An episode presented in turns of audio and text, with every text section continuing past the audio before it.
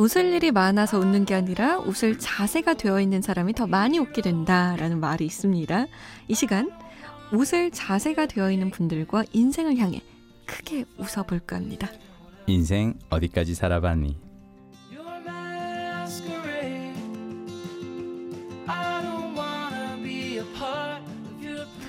이분은 늘 웃음이 넘치시는 것 같아요. 지난 시간도 오늘도 웃고 계신 MBC 김민식 PD 모셨어요. 안녕하세요. 안녕하세요. 웃을 자세가 되어 있는 사람인 음, 것 같나요, 본인이? 저는 예전에 이제 대학교 다닐 때 어떤 결심을 했냐면 거울을 보니까 어, 그냥 연애는 쉽지는 않을 것 같고 그러면 나같이 생긴 사람이 연애를 할 수 있기 위해서 난 뭘 해야 될까? 네. 좀 웃기는 사람이 되었으면 좋겠다. 오. 좀 이렇게 남들에게 유머 감각이 뛰어난 그런 사람으로 평가받고 싶다 이런 욕심이 생겼거든요. 그래서 잘 웃기는 사람은 어떤 사람인가 계속 연구를 했어요. 그때 발견한 게 있어요. 뭔지 알아요? 뭐예요? 잘 웃기는 사람은 먼저 잘 웃는 사람이에요.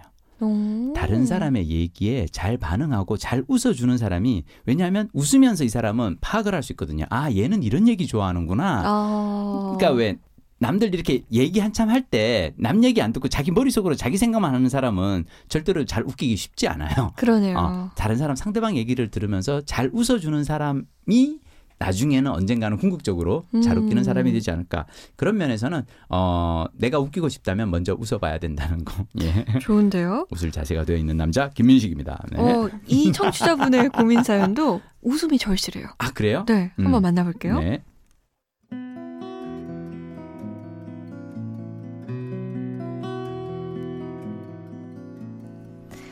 인생 어디까지 살아봤니 열혈 청취하고 있는 주부예요. 오늘은 청취자가 아닌 상담 내담자로 이렇게 왔네요. 모든 사람들이 그렇듯 저에게도 저만의 고민이 하나 있는데요. 그건 바로 삶에 의욕이 없다는 겁니다. 아이들을 낳고 난 후 저는 제 삶을 아이들 돌보는데 다 썼어요. 물론 지금도 그렇습니다.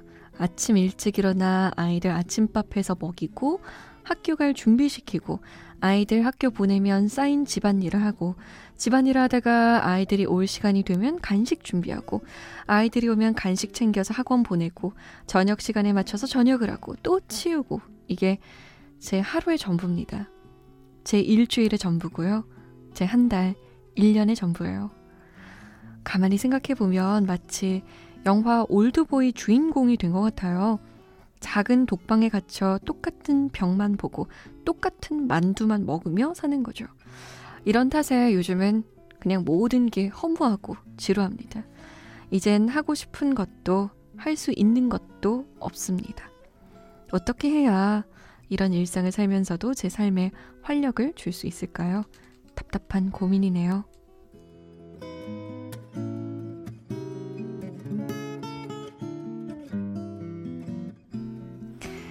삶의 의욕이 사라져서 고민인 청취자분의 사연이었습니다.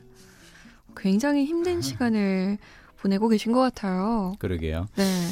아 제가 지금 사실 이제 막 떠오르는 이야기가 있는데 그냥 편하게 들어주세요. 네. 어, 이 아저씨 좀 미친 것 같아라고 느낄 수도 있는데요. 알겠어요. 제가? 그 동네 이렇게 주민센터에 가면 이렇게 헬스 클럽이 있어요. 그래서 네. 거기서 막 이렇게 운동을 하는데 주민센터 가서 이렇게 헬스 클럽 운동하는데 옆에 이렇게 유리 너머로 그 아주머니들이 에어로빅을 하는 거죠. 네. 막 딴따다다단 되게 그 70년대 80년대 그 디스코 음악이 흘러나오는 거에서 에어로빅을 막 열심히 하는데 너무 부러웠어요.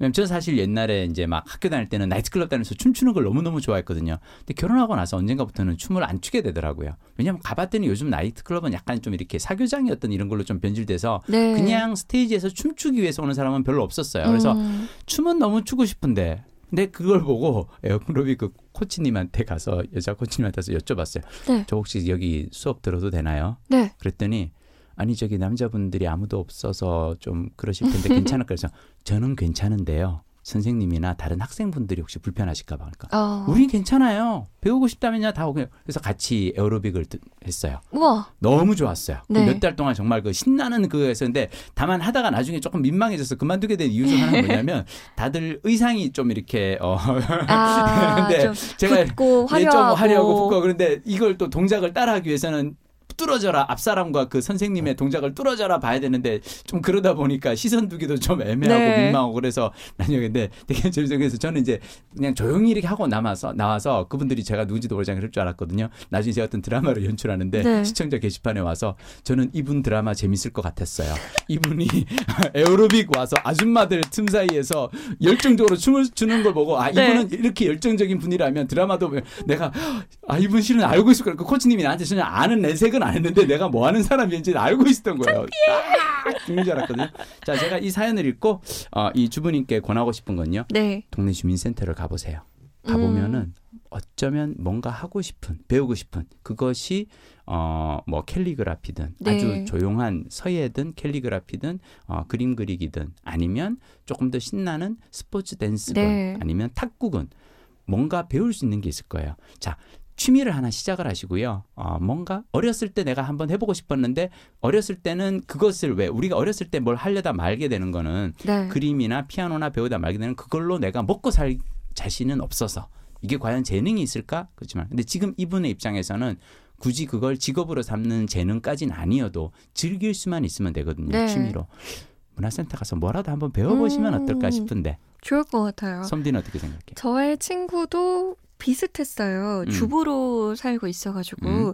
좀 의욕이 없어지는 찰나에 음? 운동을 하겠다 해가지고 발레를 배우기 시작했거든요. 오. 근데 발레가 재밌었나 봐요. 음. 이 친구가 한 번도 안 빼먹고 꼭 가더라고요. 음. 제가 막 유혹한 적도 있어요. 야 가지 말고 나랑 맛있는 거 먹으러 음, 가자. 그랬더니 야 내가 일주일에 세 번 발레를 가는데 음. 이게 내 삶의 원동력이야. 아. 나 너무 좋아 발레 할 때. 음. 그래서 그 두 시간만큼은 내가 뺏기고 싶지 않아. 음. 라고 하더라고요. 음. 그래서 지금은 발레 일반인 콩쿠르를 자기가 나가보고 싶대요, 나중에. 멋지다. 그래서 야, 대박이다. 너 어, 진짜 멋있다. 어, 라고 어. 했더니, 발표회도 하고 막 그럴 걸요. 네네네. 음. 그래서 이런 뭔가 취미를 갖는 것 음. 정말 좋은 것 같고요. 음. 저또 아는 친구는 플라멩코를 배워요. 음. 한 4년째 배우고 있는데, 이제는 프로급이 돼가지고, wow. 공연도 하고 이러거든요. 제가 그 친구가 발전하는 과정을 쭉 봤잖아요. 처음엔 진짜 못했어요. 음. 그 처음에는 아무것도 음. 좀 어, 뭐야, 뭐야, 이랬는데, 음, 음, 음. 지금 진짜 멋있고, 음. 그 시간을 즐기고, 음. 또 분리할 수 있어서 좋대요. 음. 직장인 나와, 음. 뭐 집에서 그렇죠. 나와, 그렇죠. 플라멩코 추는 나와, 음, 음. 분리를 할 수 있으니까 다른 사람이 된 기분도 돼서 음. 너무 좋다고 하더라고요. 음. 저는 이분이 정말 김민식 PD 말대로 캘리그래피든 탁구든 음. 뭐 뭐든 음. 하나 시작을 하시면 좋을 것 같고 특히 음. 주민센터는 좀 저렴한 편이에요. 문화센터도 그렇고요. 맞아요. 맞아요. 그래서 좀 시작을 하시면서 이분의 일과를 가족들과 조금 나누면 좋을 것 같아요. 바로 그게 핵심이에요. 네. 뭐냐면 이분이 어쩌면 힘든 건 하루 종일 보는 사람이 아이들과 남편뿐이니까 그렇거든요. 네. 뭔가를 배울 때는 나에게 가르쳐 주는 사람이 있고요. 나와 함께 배우는 사람들이 생겨요. 네. 그러니까 가정 외 가족 외에 새로운 관계를 만들 수 있는 아주 좋은 기회니까요. 그것을 직장이라는 돈을 벌기 위해서 만나는 사람들이라면 그게 고객이나 상사가 되면서 스트레스가 될 수 있고 부담이 될 수 있지만 그럼요. 취미로 배우는 사이는 그렇지 않거든요. 그런 어떤 관계 확장을 노릴 수 있다는 점에서 네. 저는 꼭 권해드려요. 저는 쌓인 집안일을 하고 아이들 간식을 준비하고 간식을 챙기고 저녁을 전 이거를 음. 아이들이 어느 정도 나이가 좀 있잖아요. 초등학교 1, 2학년 정도면 음, 쌓인 집안일을 왜 엄마만 다 하나요? 그럼요. 아이들에게 시키세요. 그럼요. 자립을 위해서. 어, 그리고 아이들에게 좀 도와라. 음, 그리고 간식 같은 것도 음. 간단한 거는 자기들이 해 먹을 수 있도록. 아 요즘 편의점 가면 다 있어요. 뭐. 어, 그럼요. 편의점뿐만 아니라 음. 만약에 편의점이 좀 무섭, 그러니까 음식이 너무 가공식품이니까 아이들에게 먹이고 싶지 않다 음. 괜찮아요. 다 먹고 다 살아요. 아유. 과일 주면 돼요. 어. 귤 까먹어라. 음, 음, 음, 어? 음, 음. 한라봉 까먹어라 이렇게 아니 사과 먹어라. 뭐야 어, 사과 같은 거 만약 이제 과도로 누가 잘라줘야 된다 어 바나나만 먹이세요 어 그냥 어, 물에 씻을 필요도 없고 과도도 필요 없는 어 바나나만 가면 되고요 그니까요. 아 그리고 저기 제가 이제 항상 마님에게 혼나는 그게 그거예요 제가 집에서 이렇게 책 읽고 있으면 뭐해 집안일 안 해? 그리고 마님이 내가 아니 저기 아까 설거지했고 청소기는 아까 돌렸는데 그럼 아 이따 그래요 당신은 살림하는 자세가 안 돼 있어 음. 집안일이란 기본적으로 끝이 없는 건데 어떻게 집안일이 끝났다고 책을 읽을 수 있냐. 네. 그, 그 말이 맞아요. 왜 그러냐면 애를 돌보고 집안일은 사실은 끝이 안 나거든요. 청소는 하고 돌아서면 다시 쌓이는 게 먼지거든요. 네. 자, 제가 이 얘기를 왜 드리냐면 어차피 집안일은 끝이 없기 때문에 집안일을 먼저 하지 마시고 나의 취미 활동을 집안일은 아침에 2시간 정해놓고 네. 그다음 취미 활동을 2시간 하고 11시부터 1시까지 학원 가서 배우고 그다음에 시간이 남을 때 또 집안일을 하는 거다. 만약에 아이들에게 미안해서 취미 활동을 음. 못 한다. 음, 아이들에게 조금 더 신경 써 줘야 된다라는 음. 엄마의 마음이라면 음, 저는 자식 된 입장에서 음, 엄마가 어떤 활기가 넘치고 음, 관계 확장을 하고 음. 그런 엄마가 더 아이들에게 긍정적인 그럼요. 영향을 미친다고. 음. 말씀드리고 싶어요. 그리고 뭔가 자기 취미 생활을 하는 엄마가 훨씬 더 멋있어요. 뭔가 그럼요. 예술 활동을 하고 나아가서 어떤 발표를 하면서 자신을 표현할 줄 아는 엄마가 아이들이 보기에 멋있고 꼭 예술 활동이 아니어도 돼요. 그냥 아니어도 돼요. 목욕탕만 가셔도 돼요. 하루에 한 번. 진짜. 너무 아이들에게 매여 있지 마세요. 음, 진짜로. 음. 자, 이유 홈페이지 들어오시면 인생 어디까지 살아봤니 게시판 따로 마련돼 있습니다. 거기 들어오셔서 여러분의 고민 남겨주세요. 딱 떨어지는 해결책은 못 내어드리지만 저희가 머리 맞대고 함께 고민해 볼게요. 다음 시간 만나요. 다음 시간에 뵐게요.